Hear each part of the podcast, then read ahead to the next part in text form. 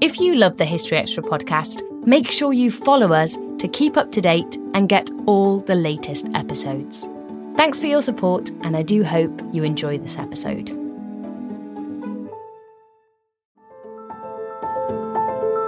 Welcome to the History Extra podcast. Fascinating historical conversations from BBC History Magazine and BBC History Revealed.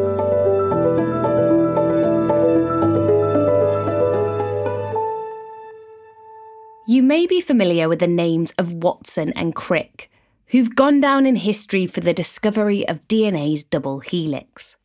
But what about William Astbury? The name of this molecular biologist has fallen by the wayside. But Dr. Kersten Hall, author of The Man in the Monkey Nut Coat, is keen to give Astbury his due.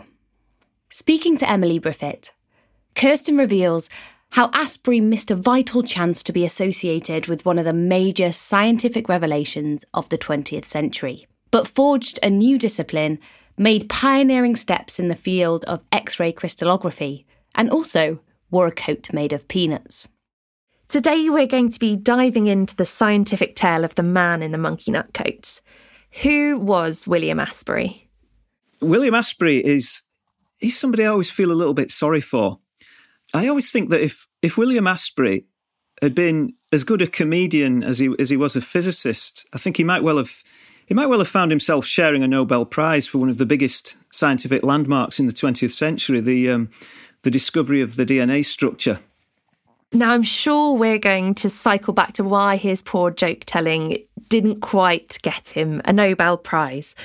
But let's start right at the very beginning. What can you tell us about William Astbury's life and personality? Who, what was he like? So, um, one of his colleagues once memorably, memorably des- described him as being um, a man of he's a man of many parts, a scientist, a scholar, a musician, a bon vivant, a humorist, in some ways a swashbuckler. And, and you think, wow, that's uh, that's quite a CV.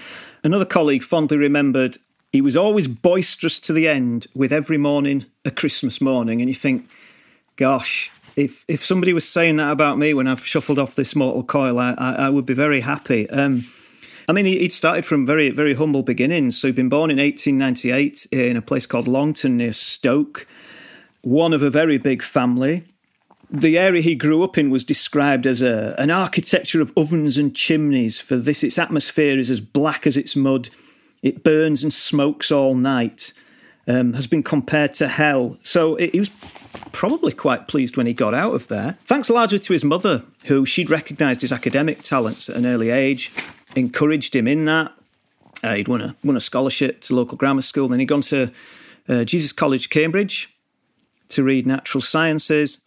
Um, and it was in it was while he was studying there he became really interested in um, crystals.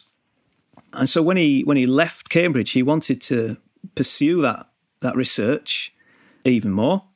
Uh, and there, at that time, if you wanted to learn about crystals, there was one person to go to, uh, and that was a guy called a physicist, Sir William Bragg. Now, by the time Astbury joined him, Bragg it was already a Nobel Prize winner. 1915, Bragg had won the Nobel Prize in physics with his son Lawrence for their discovery that X rays could reveal an awful lot more than just broken bones. What they had found was, I guess, what's special about a crystal if you think about, say, common table salt that you might put on your dinner, what's what's special about that is that the atoms and molecules in a crystal are all lined up in nice, neat, orderly rows and columns. And a German physicist, Max von Laue, had found that when a beam of X rays passes through a crystal like that, the X rays get scattered in different directions. And that gives rise to a pattern of reinforced, interfered X rays as they emerge out of the uh, crystal. And you can actually see that pattern. It forms a very precise pattern of black spots on a photographic film. And what the Braggs realised was that from that pattern of black spots, you can actually work backwards and work out the arrangement of atoms and molecules in the crystal. So they called this technique X ray crystallography. They'd actually discovered this, they developed this method a few years earlier, 1912, 1913, while Bragg was Cavendish Professor of Physics at Leeds. And the two of them were there in the lab, freezing cold lab, working until the wee small hours of the morning, using their X ray method to look at the, the structure of simple substances like diamond and ice, common table salt. 1915, Bragg had left Leeds, he'd gone down to London, but down in London, he then he wanted to up his game, right? So until that point, he'd been using his method to work out the crystalline structure of these very simple compounds. Now he wanted to know could his method tell us anything about the much bigger structures that we find in biological systems? And after his few years in, that he'd spent in, in Leeds, he had one very clear idea of one particular substance in mind, and that was wool. He was thinking along economic lines because ever since the end of the 19th century, there'd been this, this fear that Britain was going to be left standing by its economic rivals, chiefly Germany. Um, because what Germany excelled at was in applying basic science to industry. And there was a real feeling that Britain needed to emulate the German example. And after his years in Yorkshire, Bragg felt that the textiles industry could reap massive benefits from X ray crystallography. In fact, before he left Leeds, he advised the textile department at Leeds. He said, What you need to do is find yourself a keen young man who can apply my X ray crystallography to the study of textile fibres. Now, we've got to cut Bragg a little bit of slack here. He's a product of his time, so his imagination wasn't elastic enough to accommodate the idea that a keen young woman could do the job just as well. But uh, down in London, he found his keen young man, and his name was William Astbury. Bragg gave Astbury the task of applying X ray crystallography to the study of wool fibres. I should say, this was not Astbury's first encounter with X rays. He'd encountered them once before, and his encounter had not been a happy one because he'd served in the army during the First World War, hadn't been posted to France because of a, an appendix problem, so they, he'd been posted to Ireland where he'd worked in the Royal Army Medical Corps, and he used to boast in later life that thanks to X-rays, he'd he'd earned the somewhat dubious accolade of getting two, not one, but two court martials. One of which was for uh, doing a bit of DIY, a DIY repair job on an X-ray generator equipment, a bit of a Blue Peter job. Uh, he got it working, but his superior officers were were not impressed. So that was his first encounter with X-rays. But Bragg gave him the task of using X-rays to study the structure of wool fibres. But of course, the best place to do that was not down in London. It was few hundred miles up the north, back in Leeds, because ever since the Middle Ages, when the monks Kirkstall and Leeds had been raising sheep and selling their fleeces to foreign wool merchants. Wool and textiles had come to be at the heart of the Leeds economy. So, 1928, Astbury came up to Leeds to take up the newly created post lecturer in textile physics, and it was not a move about which he was very enthusiastic. Got to admit, this is a young this is a young scientist starting out in their career. They're working with a Nobel laureate, and all of a sudden, they're being told get yourself off to the provinces and you're going to work on wool for industrial reasons. Now, to to to Astbury starting out at that time, it seemed like his career options were closing down. He, he wrote to uh, one of his colleagues and friends, crystallographer J.D. Bernal. He said, "I feel like I'm going into the wilderness." He couldn't have been more wrong. So now Astbury is on the scene, and he obviously isn't very happy. But he's about to play a really big role in his field, isn't he? Yeah, he. I mean, he pioneered the use of X-ray crystallography. Yeah, to to biological fibers. Um, proteins can either be they can be fibrous, non-soluble, or they can be soluble. And his mate down at Cambridge, who, who'd also worked with Bragg, Bernal, basically he was doing the soluble proteins. Astbury's up at Leeds doing the insoluble fibrous ones. Um, but I think, you see, what his work on wool did, it answered a really fundamental question that had baffled biochemists for ages. And that was, well, what, what exactly are proteins anyway, right? Structurally, right? And the best way to understand the importance of what he did with his work on wool is to take a little, a quick little detour into outer space. So it was only a couple of years ago, 2016. Uh, and scientists got really excited when the Rosetta probe, which had been sent out to observe this distant comet, and the scientists got really excited because Rosetta the instruments on board detect, detected traces of this little chemical called glycine on the comet. And the reason that that got everyone's pulses racing was glycine belongs to a class of chemicals called amino acids. And it's about 20 different amino acids. And amino acids are the chemical Lego bricks of proteins, right? They're, they're the building blocks of proteins. And proteins are, you know, they're more than just a tasty slab of steak or tofu on your dinner plate. They are nature's nano machines. They are the, the workhorses of living living things. So, for example, the, the protein hemoglobin in the blood carries oxygen around the blood. You know, you've got myosin protein in your muscle, you've got the rhodopsin protein in the back of your eye, turns um, light energy into the electrical energy of a nervous impulse. The enzymes that catalyze all the chemical reactions in our body, they're all proteins, right? So proteins are absolutely fundamental. Now, chemists at the time, biochemists at the time knew, they knew that proteins were made up. Firstly, they knew that proteins in molecular terms were absolutely huge great big juggernauts of molecules. They also knew that they were made up of these smaller amino acids, like the glycine that the Rosetta probe found. But the puzzle was how can these small building blocks make these huge, big molecules? We, and, and, nobody knew. What Astbury's work on the keratin proteins in wool showed were, was that those proteins were great, big, long chains of amino acids joined together, like beads strung together to form a necklace. So if you imagine your 20 different amino acids are like beads of different shapes, colours, and sizes, and they're strung, they're physically joined together to form a great big long molecular necklace. And that's the protein. And today we know that what makes, say, the hemoglobin protein different from, say, the insulin protein is it's not just the specific types of beads in the hemoglobin necklace, but it's the, the linear order in which they're strung together. But Astbury's discovery that proteins are an attractive raw material to the textile industry. The stretchiness of wool, summarised rather wittily by uh, one of Astbury's uh, colleagues, Lindo Patterson, who said um, amino acids in chains are the cause, or so the X ray explains, of the stretching of wool and its strength when you pull and show why it shrinks when it rains. Uh, Patterson was also a mathematician. It's to be hoped he didn't give up the day job of being a mathematician in favour of being a poet, but his, his limerick kind of explains quite nicely Astbury's discovery there. And that discovery really put Astbury on the map. It established him as a leading international authority in applying x rays to biological fibres. And so then, emboldened by that discovery, he began to cast his net wider, look at other protein fibres in muscle or the flagella of bacteria that help them swim through liquid medium. Possibly, I think, one of the best x ray pictures he ever took of protein fiber, it was from keratin in human hair. And that the particular lock of hair from which it had come is said to have come from the head of Mozart. How on earth the University of Leeds came into the possession of uh, a lock of Mozart's hair is another story.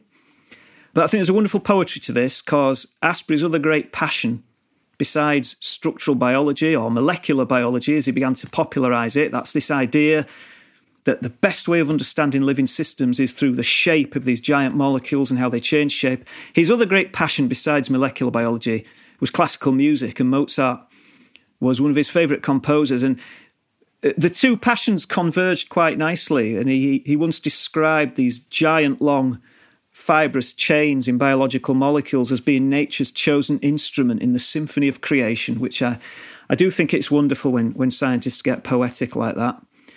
As he cast his net wider, he needed more expertise in his lab. He needed somebody who was really, really good at X ray crystallography. And he wrote to Lawrence Bragg, son of William Bragg, who by now was a professor at Manchester, and said, Can you recommend anyone? And as it happened, uh, Lawrence Bragg could. And that somebody was a young scientist by the name of Florence Bell. We don't always realise just how much our negative thoughts and experiences stick with us and weigh us down. You may find your brain constantly running through a highlight reel of bad moments. That comment your friend made last week that hurt your feelings, that frustrating thing your mum does, or that silly thing you said in a meeting. Maybe it's time to get it all off your chest, whether it's a tiny annoyance or something much bigger.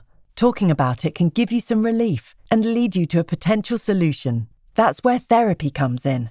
It's a safe space to share whatever's weighing you down and learn to process it so your internal highlight reel can focus on the good stuff. And BetterHelp offers affordable online therapy on a schedule that works for you. Connect with a licensed therapist by text, phone, or video call. Start the process in minutes and switch therapists anytime.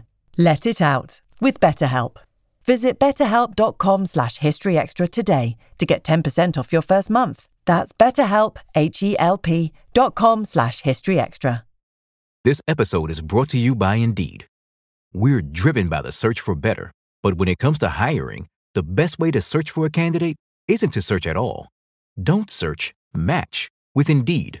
Use Indeed for scheduling, screening, and messaging so you can connect with candidates faster.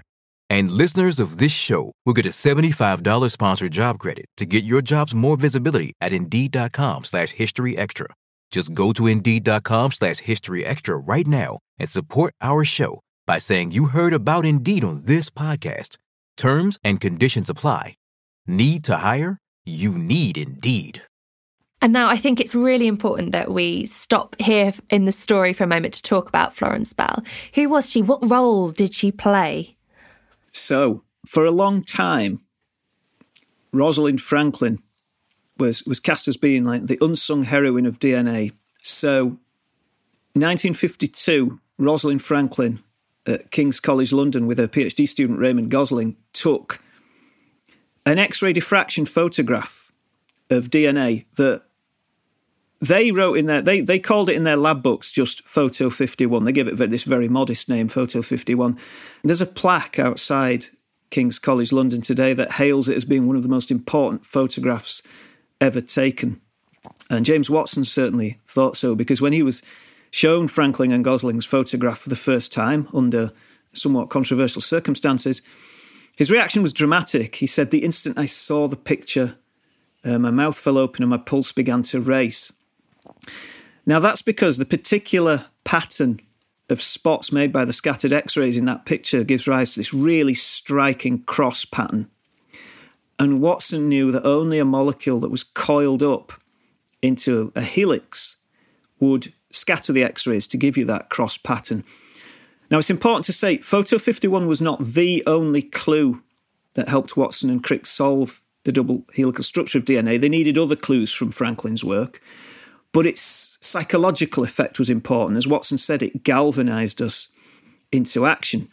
Now, if you know the story, you'll know that for many years, Franklin's crucial contributions, not just Photo 51, but other X ray work she did showing that DNA is uh, two strands, not one, and that the two strands run in opposite directions. Um, her contribution was overlooked and neglected for a long time, and, and she didn't get a very gracious treatment in uh, Watson's memoir, The Double Helix. But in later years, um, she's got a Royal Mint commemorative 50p coin uh, in her honour. I think next year she's going to have a Mars rover named after her landing on the Red Planet. And there's also been a hit West End play a few years ago called Photo 51, for which the actress Nicole Kidman won an award for her performance as Franklin. So thankfully, Franklin is no longer the unsung heroine of DNA. I think that mantle now passes to Florence Bell. She studied natural sciences at Girton College, Cambridge. And she'd stayed in Cambridge for a little while and learned X ray crystallography. And then she'd come up to Manchester to learn X ray crystallography from Lawrence Bragg, who, with his father, had won the Nobel Prize. Uh, and then, of course, Lawrence Bragg got this letter from Astbury. Could he recommend anyone? Yes, he could. So I think it's 1937. Florence Bell crossed the Pennines to come and work in Leeds. The, her reasons for her move were not entirely scientific. She was engaged to a doctor in Leeds at the time, but uh, she never ended up marrying him. So she came to Astbury's lab, and Astbury very quickly recognised her talent and her skill, which I always think is rather ironic, given some of his views. And I'll read you. 1943, he wrote a letter to Lawrence Bragg regarding the election of women to the Royal Society. And here's what he says I suppose the suggestion was bound to come up sooner or later that women should be put up for the Royal Society. And once that's accepted, I don't think you could find a woman candidate more likely than Mrs. Lonsdale to be successful. So, this is Kathleen Lonsdale. She was another X ray crystallographer. I think she was the first woman to be elected Fellow of the Royal Society.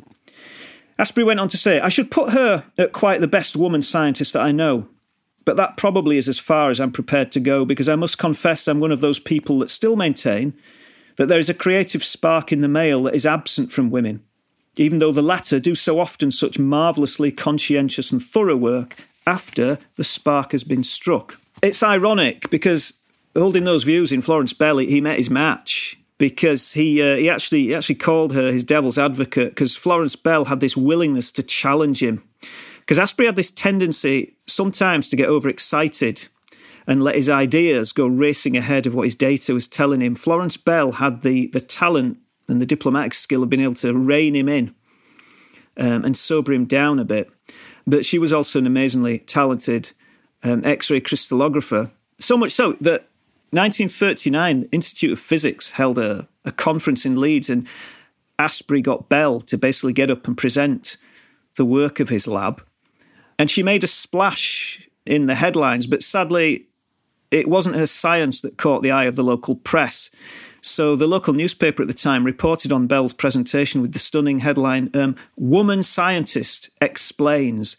This implicit sense of shock makes it sound as if they've just discovered some, some zoolo- new zoological specimen previously unknown to, to science. And, and it, again, the irony is brilliant because only a year earlier, Florence Bell had used X ray crystallography in Astbury's lab to make the very first attempt to study the structure of another kind of biological fibre, not proteins this time, but what was then known as thymonucleic acid, what we today know as DNA. So, 1938, Florence Bell had made the first attempt to solve the structure of DNA. From that, she'd come up with a model of what DNA might look like. All right, today we know a lot of that model was wrong, but she got some really important things right. Most importantly, however, what she showed by doing that was she showed you could use this X ray method to reveal the regular ordered structure of DNA. And I think that in doing that, she very much laid the foundations for the later work of Rosalind Franklin and Photo 51. In fact, in Bell's model, she managed to actually measure the distance between the chemicals called the bases. So if you imagine DNA, imagine your DNA as a double spiral staircase, and the bases form the rungs of that staircase. And today we know it's the order of the bases that carry the genetic information. Um, Bell was able to measure the distance 3.4 angstroms. I think that's about 0.34 nanometers. And Watson actually says in his memoir, The Double Helix, that that measurement gave him and Crick a really crucial foothold when they began their own work on DNA. And I think the other the other really important thing is, you know, today I bet if you were to go out onto the street and take a straw poll most people would know that DNA does something really important in biology. Um, probably no thanks to the success of blockbusters like Jurassic Park and the X Men and all the Marvel stuff, you know, the double helix is always cropping up there. Back in the 20s, the 30s, the 40s, it was very different. Most scientists thought proteins carried genetic information. DNA was just thought to be this pretty dull, boring molecule. Astbury and Bell thought differently. And in fact, Astbury was one of the first people to really sit up and take notice of an experiment that suggested DNA might be doing something very, very important. That was an experiment done in 1944 by US scientist Oswald Avery. He showed that DNA on its own could pass on the ability to cause, cause disease in bacteria, and Astbury was one of the first people to get very excited by that. He wrote to Avery describing it as this is one of the most remarkable discoveries of our time. Can I have some of this stuff, please, for work? Avery never sent it, but it doesn't matter because Avery's work fired Astbury up with a dream. Uh, and that dream was that after the Second World War, he would establish Leeds as a national national centre at the cutting edge of this new science that he called molecular biology. Unfortunately, his dream was pretty much shattered. One reason being that by this time Florence Bell had had to leave his lab. She'd been um, summoned for war service. Astbury wrote to the War Office begging them that she'd be allowed to stay in his lab because she was so important, but it was no good. So she joined the Women's Auxiliary Air Force. University of Leeds kept her position open, hoping that she'd come back, but she wrote to the registrar saying, Thanks very much. But basically, bigger forces than science had intervened in her life. While she was doing her war service, she'd met a captain in the US Army, married him, and she emigrated to the US. And that was pretty much the end of Florence Bell and DNA uh, on her work on DNA. Not quite for Astbury. His work, his work on DNA continued, but um, very much amidst the ruins of this, this grand dream that he'd, he'd held to establish Leeds as a massive centre in molecular biology. He'd, the University of Leeds had allowed him to have a new institute, but it was a, a far cry from cutting edge facilities.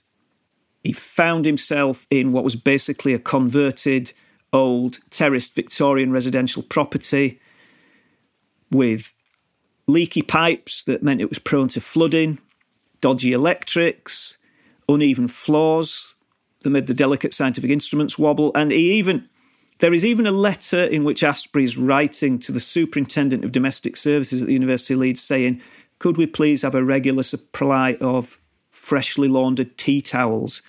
Um, I don't think that that is where he was expecting to find himself. So I want to carry on talking about Astbury's work with DNA. Now, I think obviously many listeners are probably going to be quite familiar with Watson and Crick and now Franklin as well. But it seems that Astbury got rather close to making the discovery as well. This brings us back to this point about him almost getting the Nobel Prize. Now, tell us what exactly happened here. So, Florence Bells left the lab, and that's a blow to him. And then he's had this blow as well that his dream of establishing this um, this new institute of molecular biology. In fact, the, the University of Leeds wouldn't even actually allow him to call it molecular biology. Some, there was some some Byzantine academic politics here, um, which brings to mind that quote that's often ascribed to Henry Kissinger that the reason that academic politics is, is so vicious is because there's so very little at stake. I think it's Henry Kissinger who said that. Yeah, there was an eminent biologist who basically said, well, Astbury might know a lot of, about molecules, but he didn't know anything about biology. I think they felt that their intellectual territory was being encroached upon. So they said, oh, you've got to call it I think he had to call it something like the Department of Biomolecular Structure. And so he's there struggling away with his flooding and writing for tea towels and dodgy electrics. But despite all that, one of his research assistants, Elwyn Beighton, carried on with the DNA work.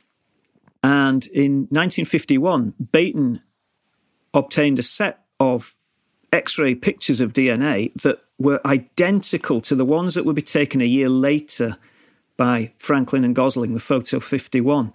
Now, what's ironic about that is that round about the time that Beighton was taking these stunning pictures, Astbury was away at a scientific conference in Naples. Now, also present at that meeting was young James Watson.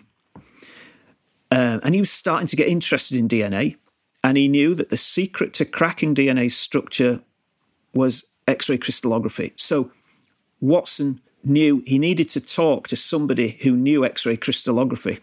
And he's got two options. There's Astbury, the elder statesman of the field, or there's another scientist, Maurice Wilkins, a New Zealander who's just started taking some X ray pictures of DNA, taking his cues from Astbury, taking his inspiration from Astbury, because um, Wilkins had talked to Astbury about this. So Watson's got a choice. Who does he talk to? Astbury, the elder statesman, or Wilkins, the new kid on the block? First of all, he thinks about Astbury. But his encounter with Astbury is an absolute crushing disappointment. He never even got as far as talking to him, I don't think. He basically looked at Astbury, who by then was this renowned figure in the field of X ray crystallography, and he sees Astbury at the meeting, holding court with a group of people round him, hanging on his every word. And Astbury's telling jokes, and Watson is just not impressed. He basically he just sees a man who he deems his best years are well behind him. And as a result of that, he's now just reduced to trying to make people laugh by telling really bad, as Watson described them, off colour jokes. And as a result of that, Watson just thinks, do you know what? I'm not going to bother. And he goes off and he finds Wilkins at the meeting and he talks to Maurice Wilkins.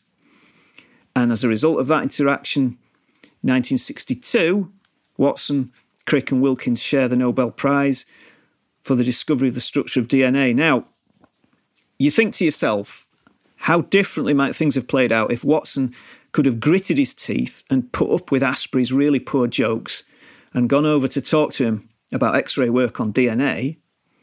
Might it have been the case that when Watson arrived in Cambridge later that year, might have jumped on the train, made a trip up to Leeds, and Astbury might have shown him Beighton's stunning photographs that were identical to those taken by Franklin and Gosling. Now, there's another great what if here, Because the other great what if is what if Astbury's pleas to the War Office to let Florence Bell remain in his lab had been successful and she'd still been on the scene?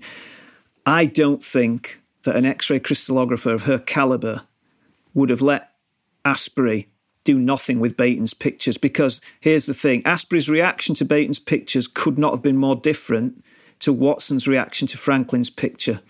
Watson had said when he saw Franklin's picture, yeah, my, my mouth fell open, my pulse began to race. Astbury's reaction couldn't have been more different. He never did anything with Beighton's pictures.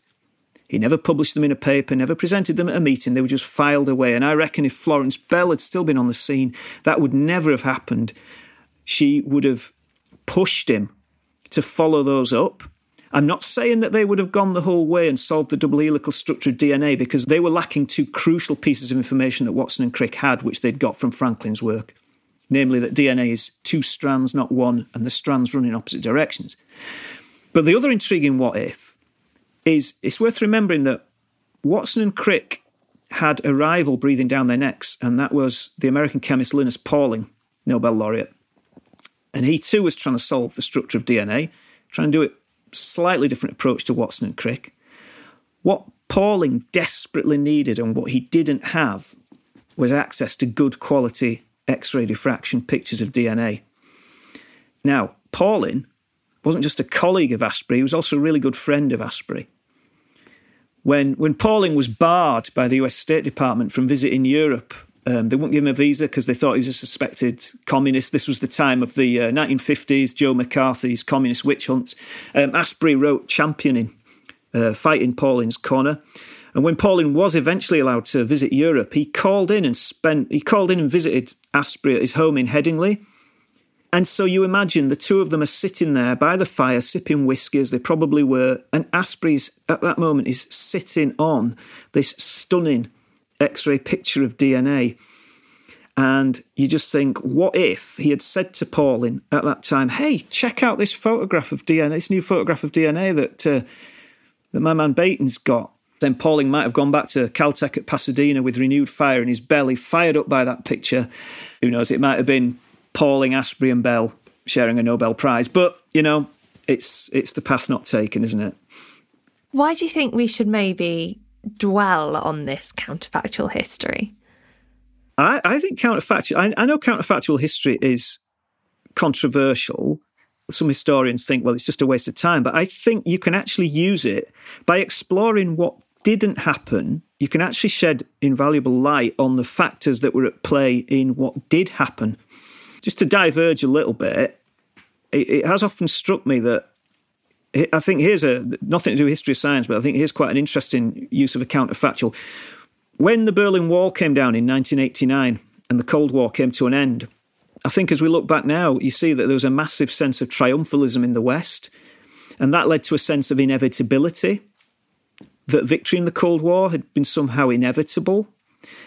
And of course, sadly now, tragically, we're seeing this is not the case. And I just wonder whether, had we been more willing to indulge in counterfactuals at the time and think to ourselves, let's try and imagine some other possible scenarios in which this could play out, it may have prevented us from slipping into a certain sort of triumphalism and complacency. Sorry, that's a little that's a little aside there, um, the use of counterfactuals in history back to William Astbury. He seems to have got a little bit lost in this story amongst the achievements of Watson and Crick uh, in particular. But he did far more than that. And there are other achievements that we probably should tout here, aren't there? Yeah. I mean, I think if you leave the story as Astbury being the man telling really rubbish jokes at a conference in Naples, you might be tempted just to dismiss him as, you know, the bloke who obtained this crucial clue to the structure of DNA and did nothing with it.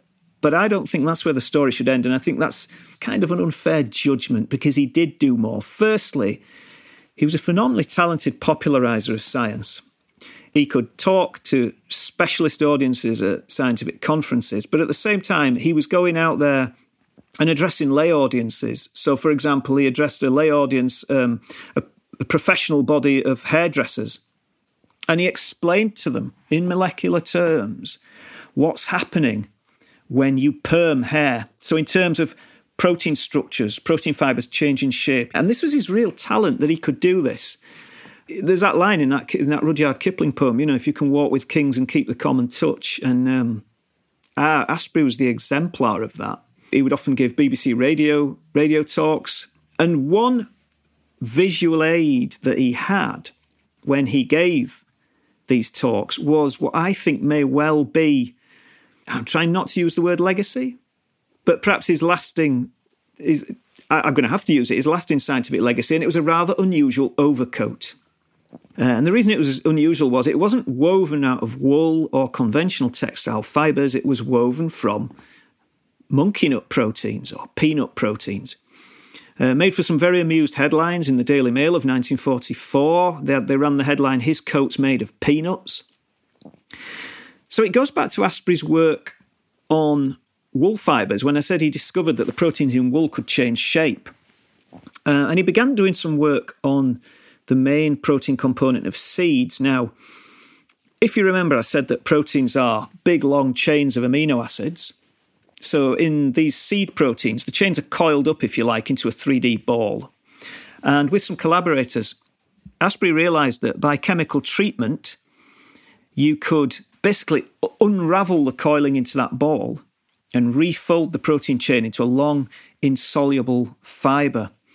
And, and by this act of molecular origami, if you like, what he and his collaborators hoped was that what you might be able to do is use the seed protein whose shape you've refolded into a long insoluble fibre, use it as a cheap and abundant substitute for wool in the textile industry.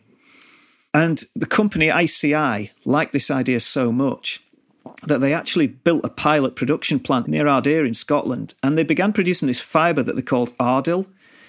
And they were producing it from the main protein component of peanuts or monkey nuts. Because I think at that time there were about 8 million tonnes being shipped into the UK. So the thinking was what you had here was a really cheap and abundant uh, new raw material. And as proof of principle, they made Astbury this entire overcoat out of it. Now, what I think is interesting about this is round about the time that this was going on, in the cinemas was the classic Ealing comedy starring Sir Alec Guinness, The Man in the White Suit. Now, I guess younger listeners will know Sir Alec Guinness uh, as being Obi Wan Kenobi in the Star Wars films, but uh, you know he's got a long track track record before he was swinging a lightsaber around, right? So in The Man in the White Suit, Alec Guinness plays uh, Sidney Stratton, this idealistic young scientist. He's a textile scientist, and he's invented this fibre that never needs cleaning. So he's basically made this entire suit out of this revolutionary new textile fibre, and I I just wonder I, every time I watch that film I just think it's really interesting that that film came out round about the same time as Astbury and his monkey nut coat. And you just wonder was that a case of art imitating life? Was there any kind of connection between the two? I, I don't know. I'd love to think there was. If you know the film, you'll know that mm, things don't work out quite as well as Sidney Stratton hoped. And nor did they for Ardil, unfortunately. It, it didn't turn out to be the salvation of the British textile industry. There are some wonderful letters in which Astbury's writing to ICI, basically saying the coats fall into bits. What became of the monkey nut coat? We we don't know. We don't know. It, it may be lying in some dusty cupboard. I don't know. Maybe maybe moths have devoured it by now.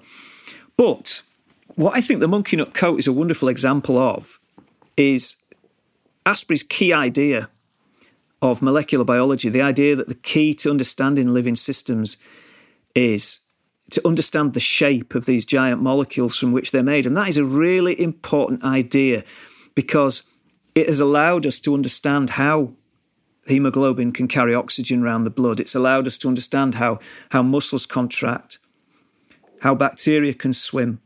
More recently, I mean, an example that's had quite poignant relevance to us all in recent years, it explains how the now infamous spike glycoprotein on the surface of the SARS CoV 2 virus can bind to and infect human cells, allow the virus to actually enter human cells. It's all to do with proteins changing shape. So I think the monkey nut coat is a wonderful example of that. And I think that's why Astbury's story is worth That's why it's worth telling today.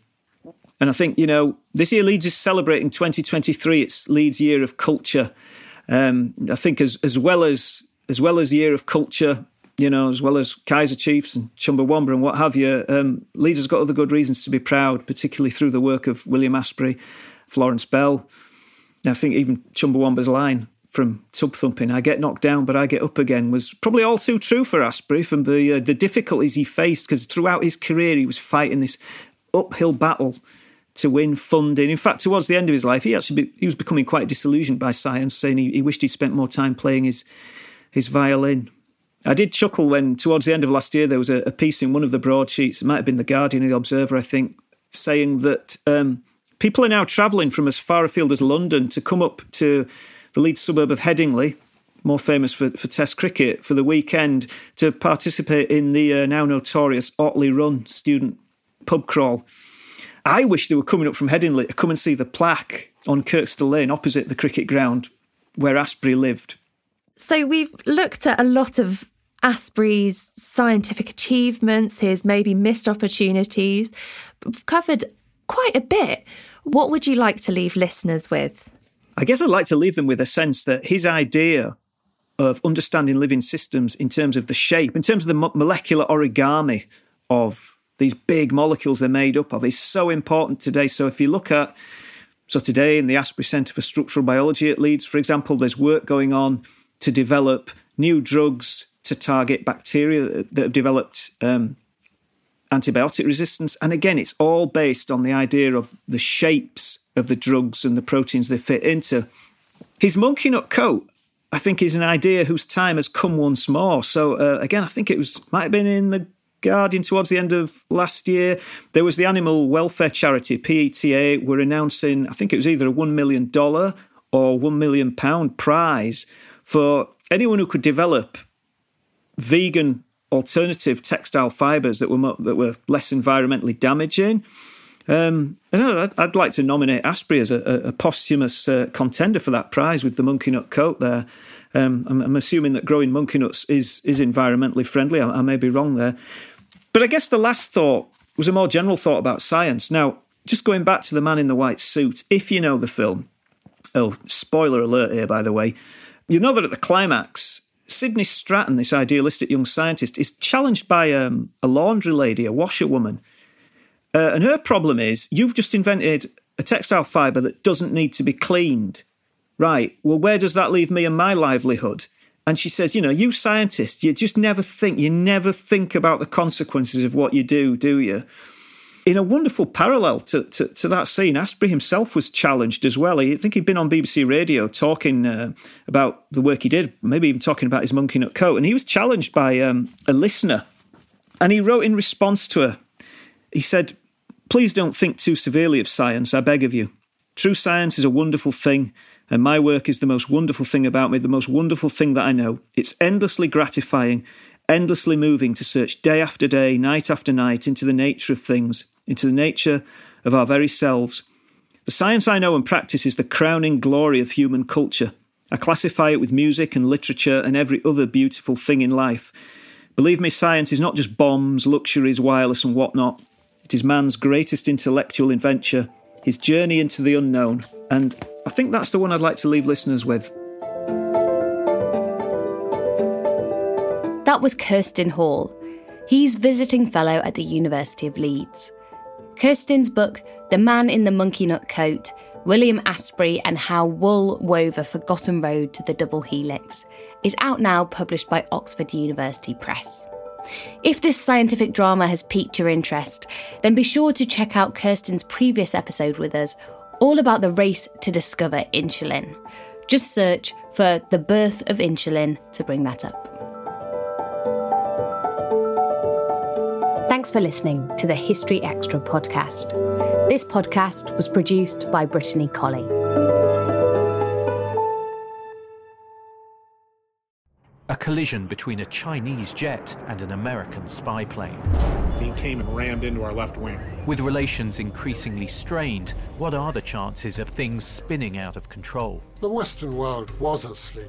I'm Gordon Corera. I'll be exploring the friction in this most important of relationships and asking Has the West taken its eye off the ball?